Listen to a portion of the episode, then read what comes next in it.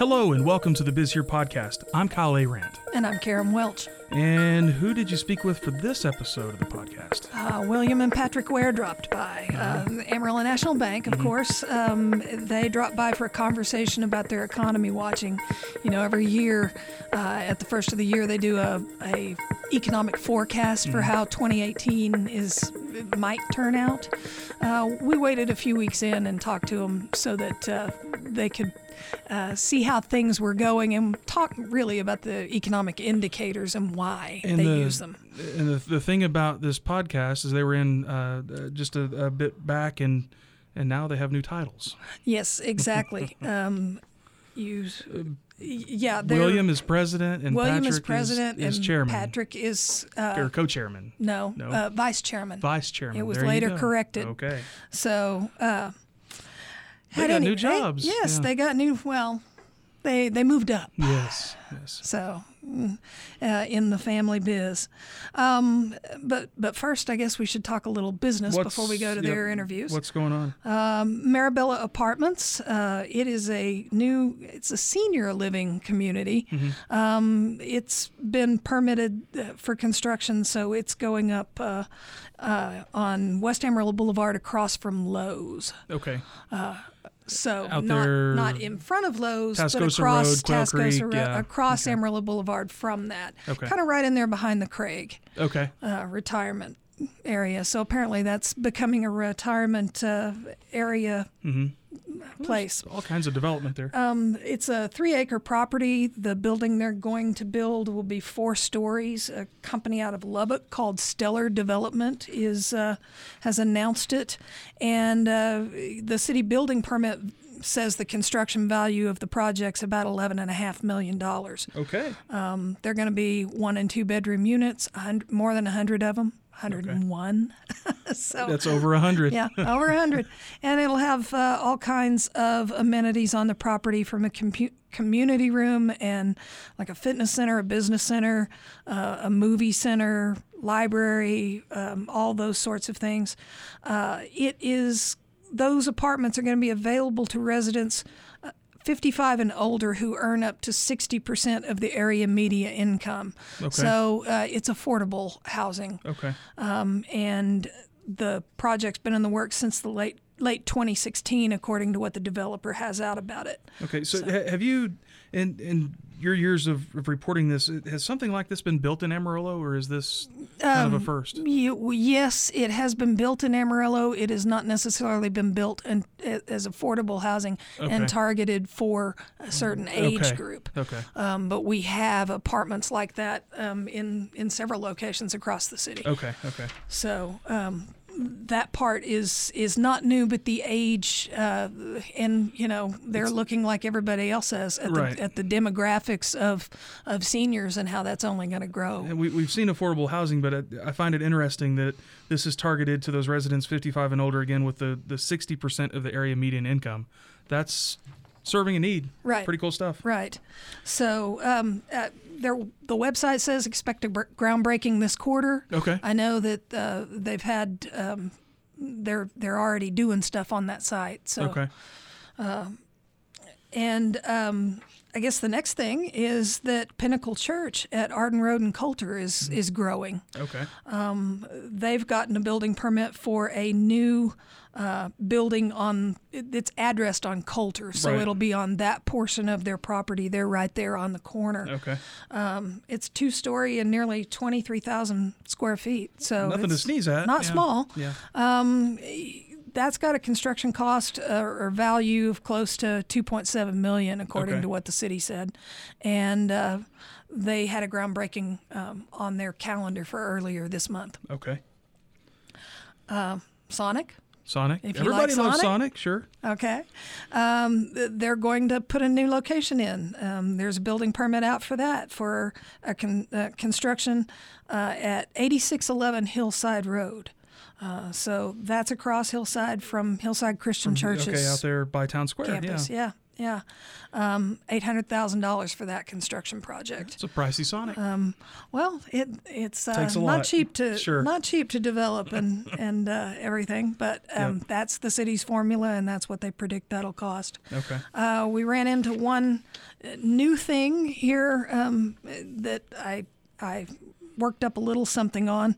Uh, there's an old osteopathic hospital, um, Southwest 26th, near Georgia. It's uh, kind of across uh, 26th from the back of the Market Street. Right.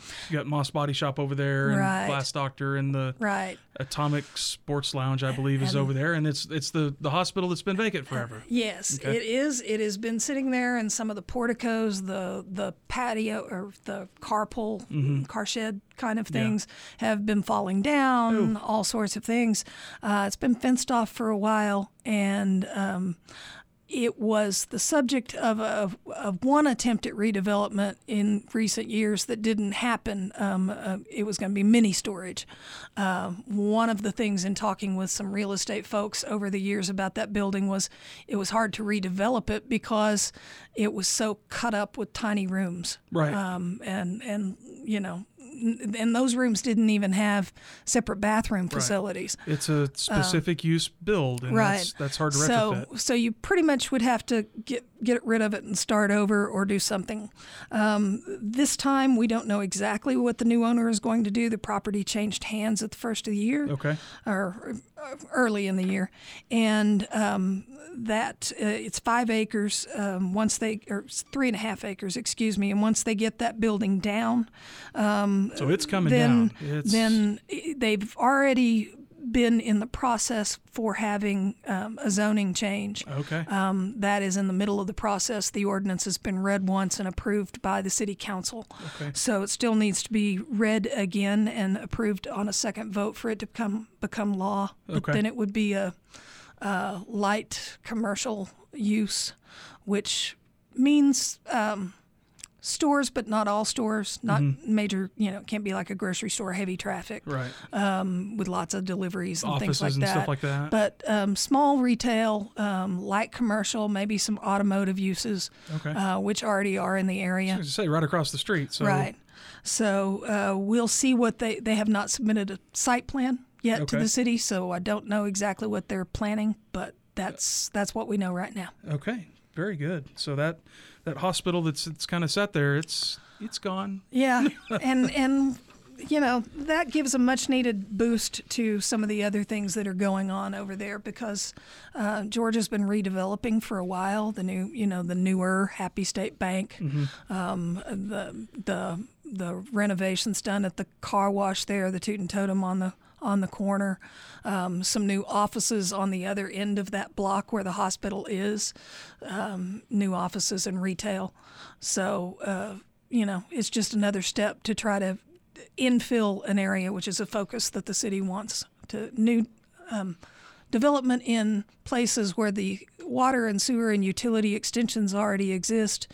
Uh, makes sense for the city because it's not paying for new infrastructure. All right. So um, lots going on. Nice to see dirt moving and Yes. and the hospital coming Yes. down on 26th. Exactly. So as, as we talked about before, I know I jumped the gun with the um, the the title changes, as you will, but um, William and Patrick Ware going to talk about the the economic forecast and what's Right. going on so far. right. Exactly. So All right, let's uh, let's get to it. You're listening to the Biz Here podcast. I'm here in the FM90 production studios with Executive Vice President of Amarillo National Bank times two, uh, William Ware and Patrick Ware. Thank you for being here. Thank you, Karen. It's an honor. Sure, sure excited to be here. Well, um, you guys put out like the thing that everybody listens to at the first of the year. The it's kind of the E.F. Hutton moment, but that's a an old phrase that maybe not everybody will relate to anymore. Um, I wanted to to wait a little while and see how the first of the year was starting as compared to your your economic forecast to kind of see, you know, how you adjust and and what all you do. Tell me what goes into putting this forecast together. Well, we've been doing this for years, and it's it's become more of a tradition than uh, a science. And uh, we we really do it because it's local information and it's timely. And um, we don't see a lot of people producing a lot of local economic information. Uh, one thing we will we will promise we're not experts, and we always kind of joke that this is good for about five days. So our, our forecast is already null and void. Um, but um, around here, stability is is a good thing, and we we have seen stability and and that's what you'll you'll see of that in our a lot of our uh, economic sectors that we go over today. So that'll kind of be our theme. But um, overall, we're we're fairly uh, on where we think we'll be. I'll let Pat get into that a uh, little closer. But um, we think you know we're we're going to be close for a few months, and then it'll probably fall apart as usual. Patrick, what all what all do you follow to try to uh, uh make this picture well rounded? Well, it truly is well rounded, and the things we focus on are it's uh, a lot of information from our customers, a lot of information from the city, and some information from the state. The biggest drivers we look at every month because it has the best comparison numbers is the jobs number. And we look at two surveys the employer survey and the household survey. And each gives you a, a, different indication of how the job market's doing. We used to have more confidence in the household survey but now we're starting to look more at the employer survey for, for guidance. And both those are put out by the state. Okay explain the difference. I mean I, you can kind of tell in the names but what do they measure? The the employers, it's a survey just uh, randomly sent out to to the largest employers in the state, and they tell you they're hiring. Uh, what they have been doing as far as hiring goes and their prospect prospects for the rest of the year. The household survey go, goes towards individuals, those sole proprietors who are out doing who are out working on their own, collecting their own paychecks. They're just not reporting to any major employer. Okay, okay. Because I noticed in the in the forecast there was a, a, pretty big disparity this time, or it seemed to be between the the numbers on on the uh, on that. I'm trying to find it in.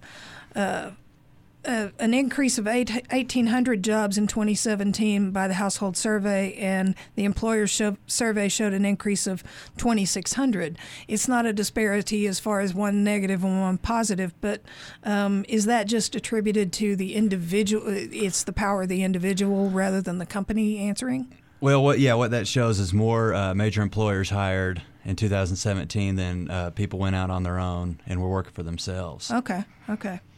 So, commodities. Uh, I mean, that's one of the top areas that that we study here. Um, how how much does that factor into the Amarillo economy, Texas Panhandle economy? A giant amount. We are. Uh, we are a commodity based economy. We're lucky to have a lot of manufacturing and a strong healthcare sector, but this area is very tied to commodities. So we'll continue to watch the price of cattle, the price of milk, and then our uh, ag commodities, cotton, wheat, corn. What what did we think was happening at the end of 17 and uh, beginning of this year with regard to ag? Drought.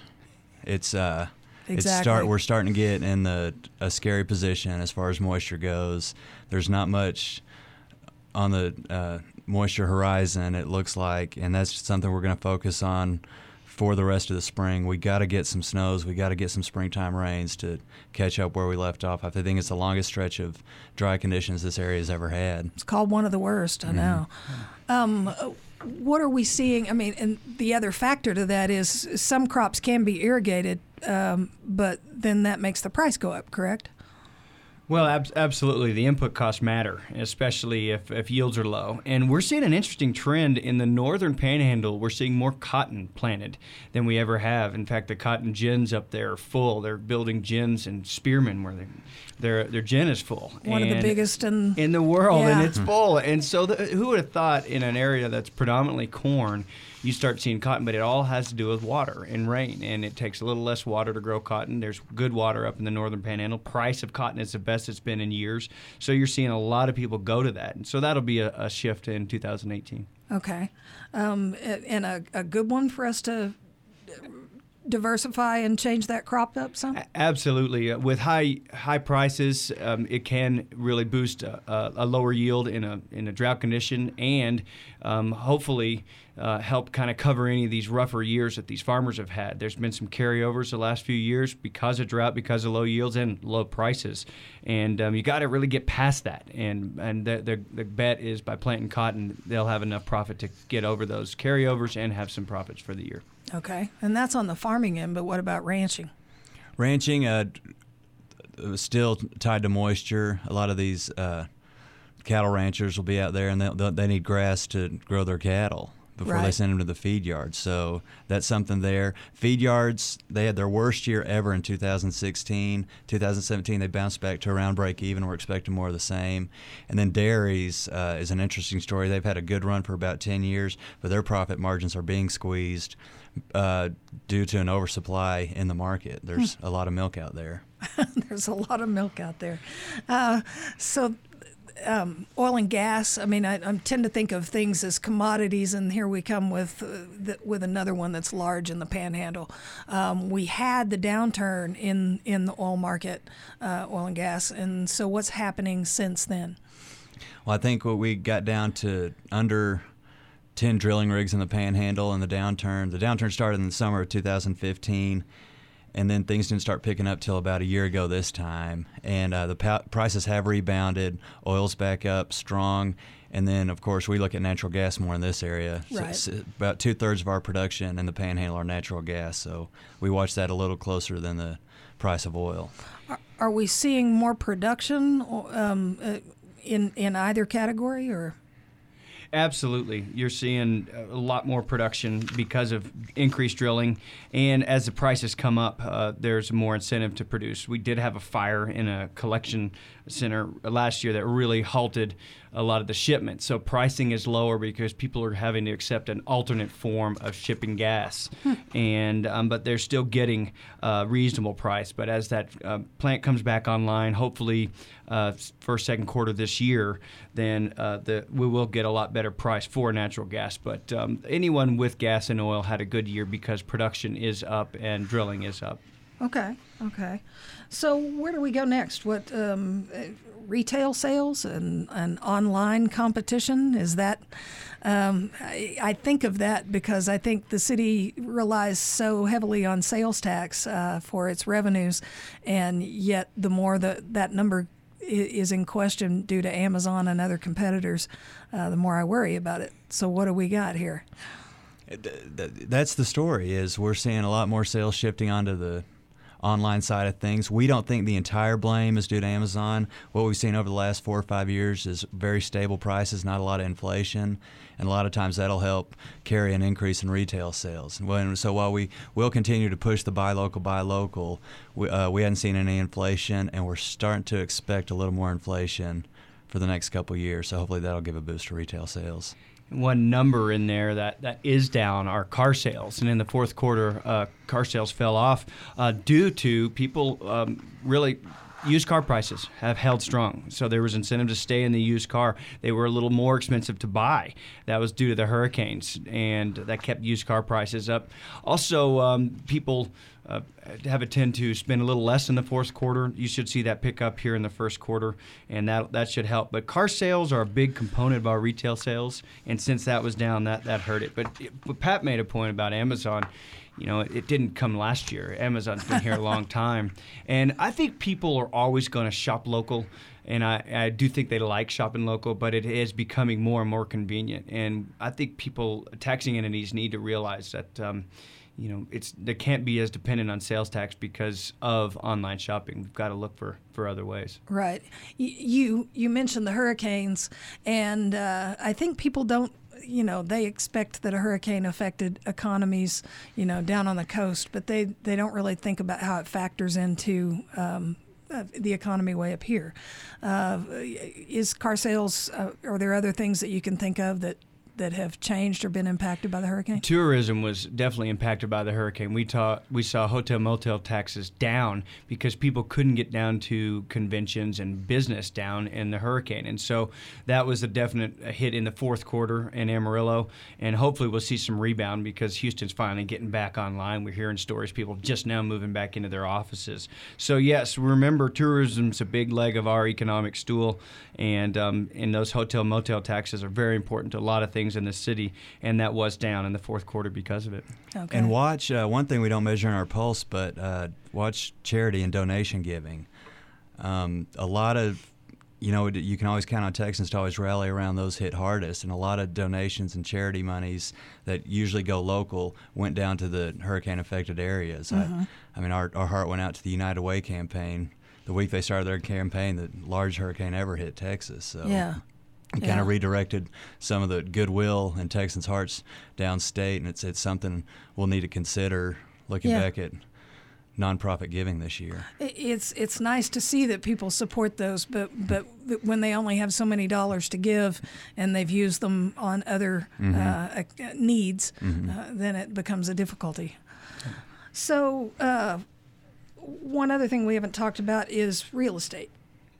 Um, and so, where do you see real estate? Where was it at the end of 2017? Where is it going?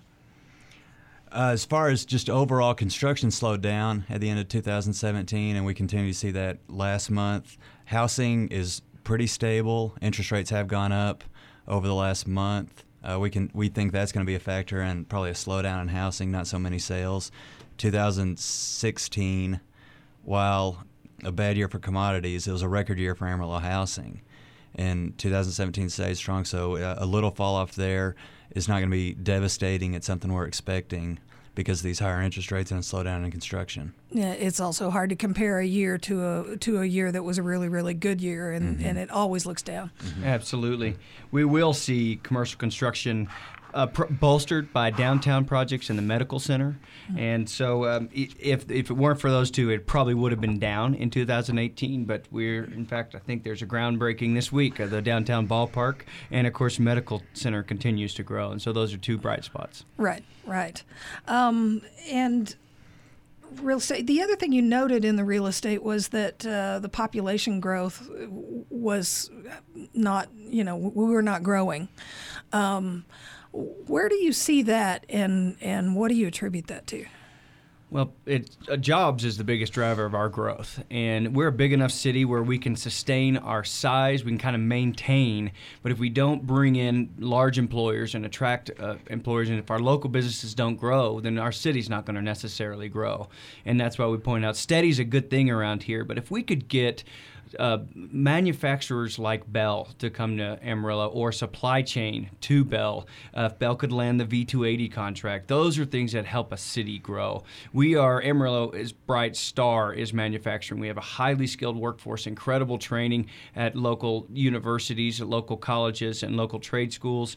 And so this, Amarillo is the place to build highly sophisticated things. And if we could see growth in that sector, the manufacturing sector, then you see the city truly grow. And uh, unemployment is as low as it's ever been, and it is tough to find a job around here. It's, we're in a strange position. I know uh, you- get to where you got the underemployment. You've got uh, and and underemployment's a little bit different, but uh, people trying to find anything because they're not. Um, you know what what's out there for them is uh, not as much. Um, do you do you see the city and, and the economic development efforts headed in the right direction, or I think so. As long as we uh, stay focused on those primary industrial jobs that our A- AEDC has been charged to create, uh, I think that's the right target, our right sweet spot, and something uh, our workforce, our location in the country, uh, we're all suited really well for. And it, if it's something we want to do, we want to take on the harder projects. And And Karen, the stars are aligned right now with our local leadership and local businesses all working together to attract employers and to attract jobs. Everybody's talking jobs. They're talking about how do we make Amarillo attractive for young people. This is a great. We're in Texas. We're low taxes, no state income taxes, low cost of living, uh, no commutes. We have a lot of great reasons to live here, and it's neat to see leadership at all levels, from local high schools, colleges, and universities, and local government, including our Economic Development Corp, all working towards the same goal of making Amarillo more attractive and doing a fantastic job of marketing Amarillo. I think you've been involved in, in efforts just at, at some level on getting more flights to the airport and things like that. Absolutely. Mm-hmm. As chair of the Chamber of Commerce this year, one of the chamber's main focuses is to, to increase airline boardings. And we've got new leadership at the airport. The airport is also working with a great uh, group uh, that's helping us expand the airport's role and to remind people how important our airport is. Uh, the airport just landed a new route to Phoenix, and Yes. that's huge. Uh, we've been wanting that for years, and finally something to go west uh, Right. that was in Las Vegas. And this is great for everybody. And the more airline routes we can have, the stronger our economy is going to be. Commercial air service is vital to a vibrant economy. So we're pleased to see the direction the airport is going. They're already working on another route. I can't tell you where it is because it's in the discussion phase, but I'm pleased with the way the chamber's working with the city and the airport leadership to help uh, develop that route and get businesses involved in the process because it takes everyone uh, to get these routes. Now, the Phoenix uh, flights are kind of a use it or lose it. You have a grant for a couple of years, uh, air service development grant to the airport Yep. to, to help uh, pay uh, for and or subsidize and market those. It's essentially a, a subsidy, and, and that's a that's a tough tough way to look at it. I. I I know people will realize the benefits, and if we can show uh, good um, occupancy on those seats, if we can show that they're filling the seats, then that, that carrier will want to stay here, and we'll we'll have to really support them less, uh, kind of per seat going forward. And and it's just we need to prove that we need them by filling Right, those seats. right. So it's important to have, and I think people will realize how great it is when it hits it. it the first flight's in April, Mm-hmm. and we have a flight out in the morning and back in the afternoon. And so, um, yeah, it's um, one way to get routes is to to kind of subsidize them. But if you can prove to these carriers that you're filling your seats, then when the period of subsidy is over, then you won't have to renew that. Right.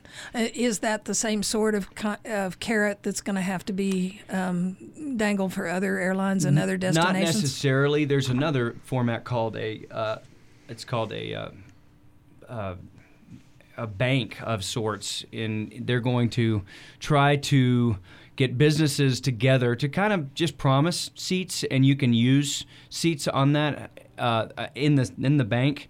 Um, that's another incentive, so you don't have to necessarily subsidize the airline. But I know b- local businesses don't want to just have to pay for these routes, so we've got to also prove the need. If we can Right. prove our numbers to these airlines, we might not even have to subsidize their routes. So there's there's three or four different ways to attract these airlines, and it's not always uh, having to pay for them. I, I, I think we shouldn't have to pay for them. We should be able to prove demand, and so you don't want to pay for all of them. Right. Yep. Well, Patrick, there's so many external factors that we um, that we need.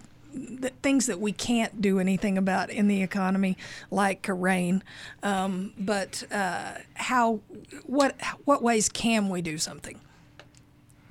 I think we just uh, fall back on this unbelievable work ethic of people from our area. We have a strong farming and ranching heritage, and I think the people who grow up in those kind of environments are good at solving problems. They understand the ups and downs of cyclical businesses, they understand the hardships, and they understand how to get through them. So it, it, it, says more about the character of the people in the Amarillo and the Panhandle than uh, than anything. That uh, when we do have droughts, when we do have economic slowdowns, when we do have commodity bust, we're going to get through it because things always tend to come back as long as we keep that confidence up.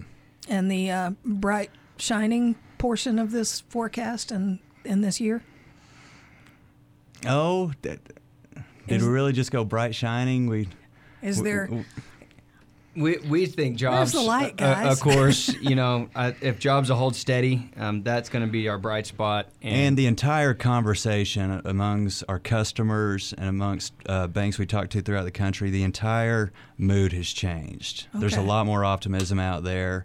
Uh, while uh, we don't want to get into politics too much, this administration seems to be very business friendly. And we're in the business of business. So the things we are hearing from uh, our customers, our competitors, our correspondents, our things are really set up well now for our city, our area, and our country to grow with the government placing less regulations on, on businesses.